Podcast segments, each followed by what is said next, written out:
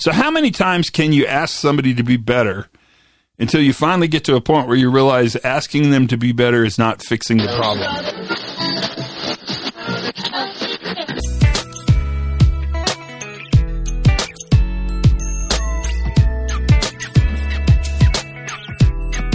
Hey everybody, Todd Conklin, pre-accident investigation safety moment. Well, the bottom line is, is that asking people to jump harder, run faster, try harder, care more, that is something we do all the time. And we do it in many different ways. We have all, a bunch of fancy pants coded ways where we ask workers to try harder. I mean, we just do it all the time. Pay more attention, be more alert, really give it your all, go in there 110%.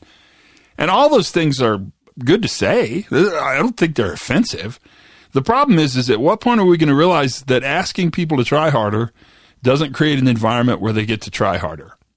If we want people to try harder, we have to create an environment that allows them to try harder. That, that's the bottom line. And so don't look at the worker and say, be better. Look at the organization and say, what's going on here that allows the outcomes that are happening to happen?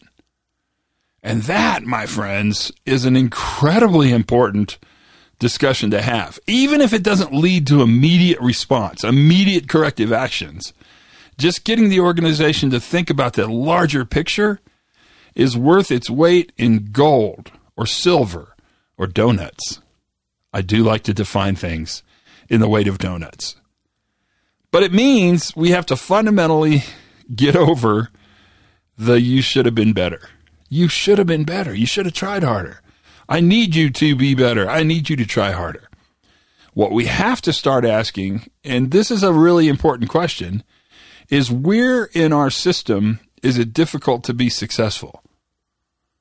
And when we identify those places in our system where it's difficult to be successful, then we ask the next question, and that is, what do we need to do to create this so that it's more successful?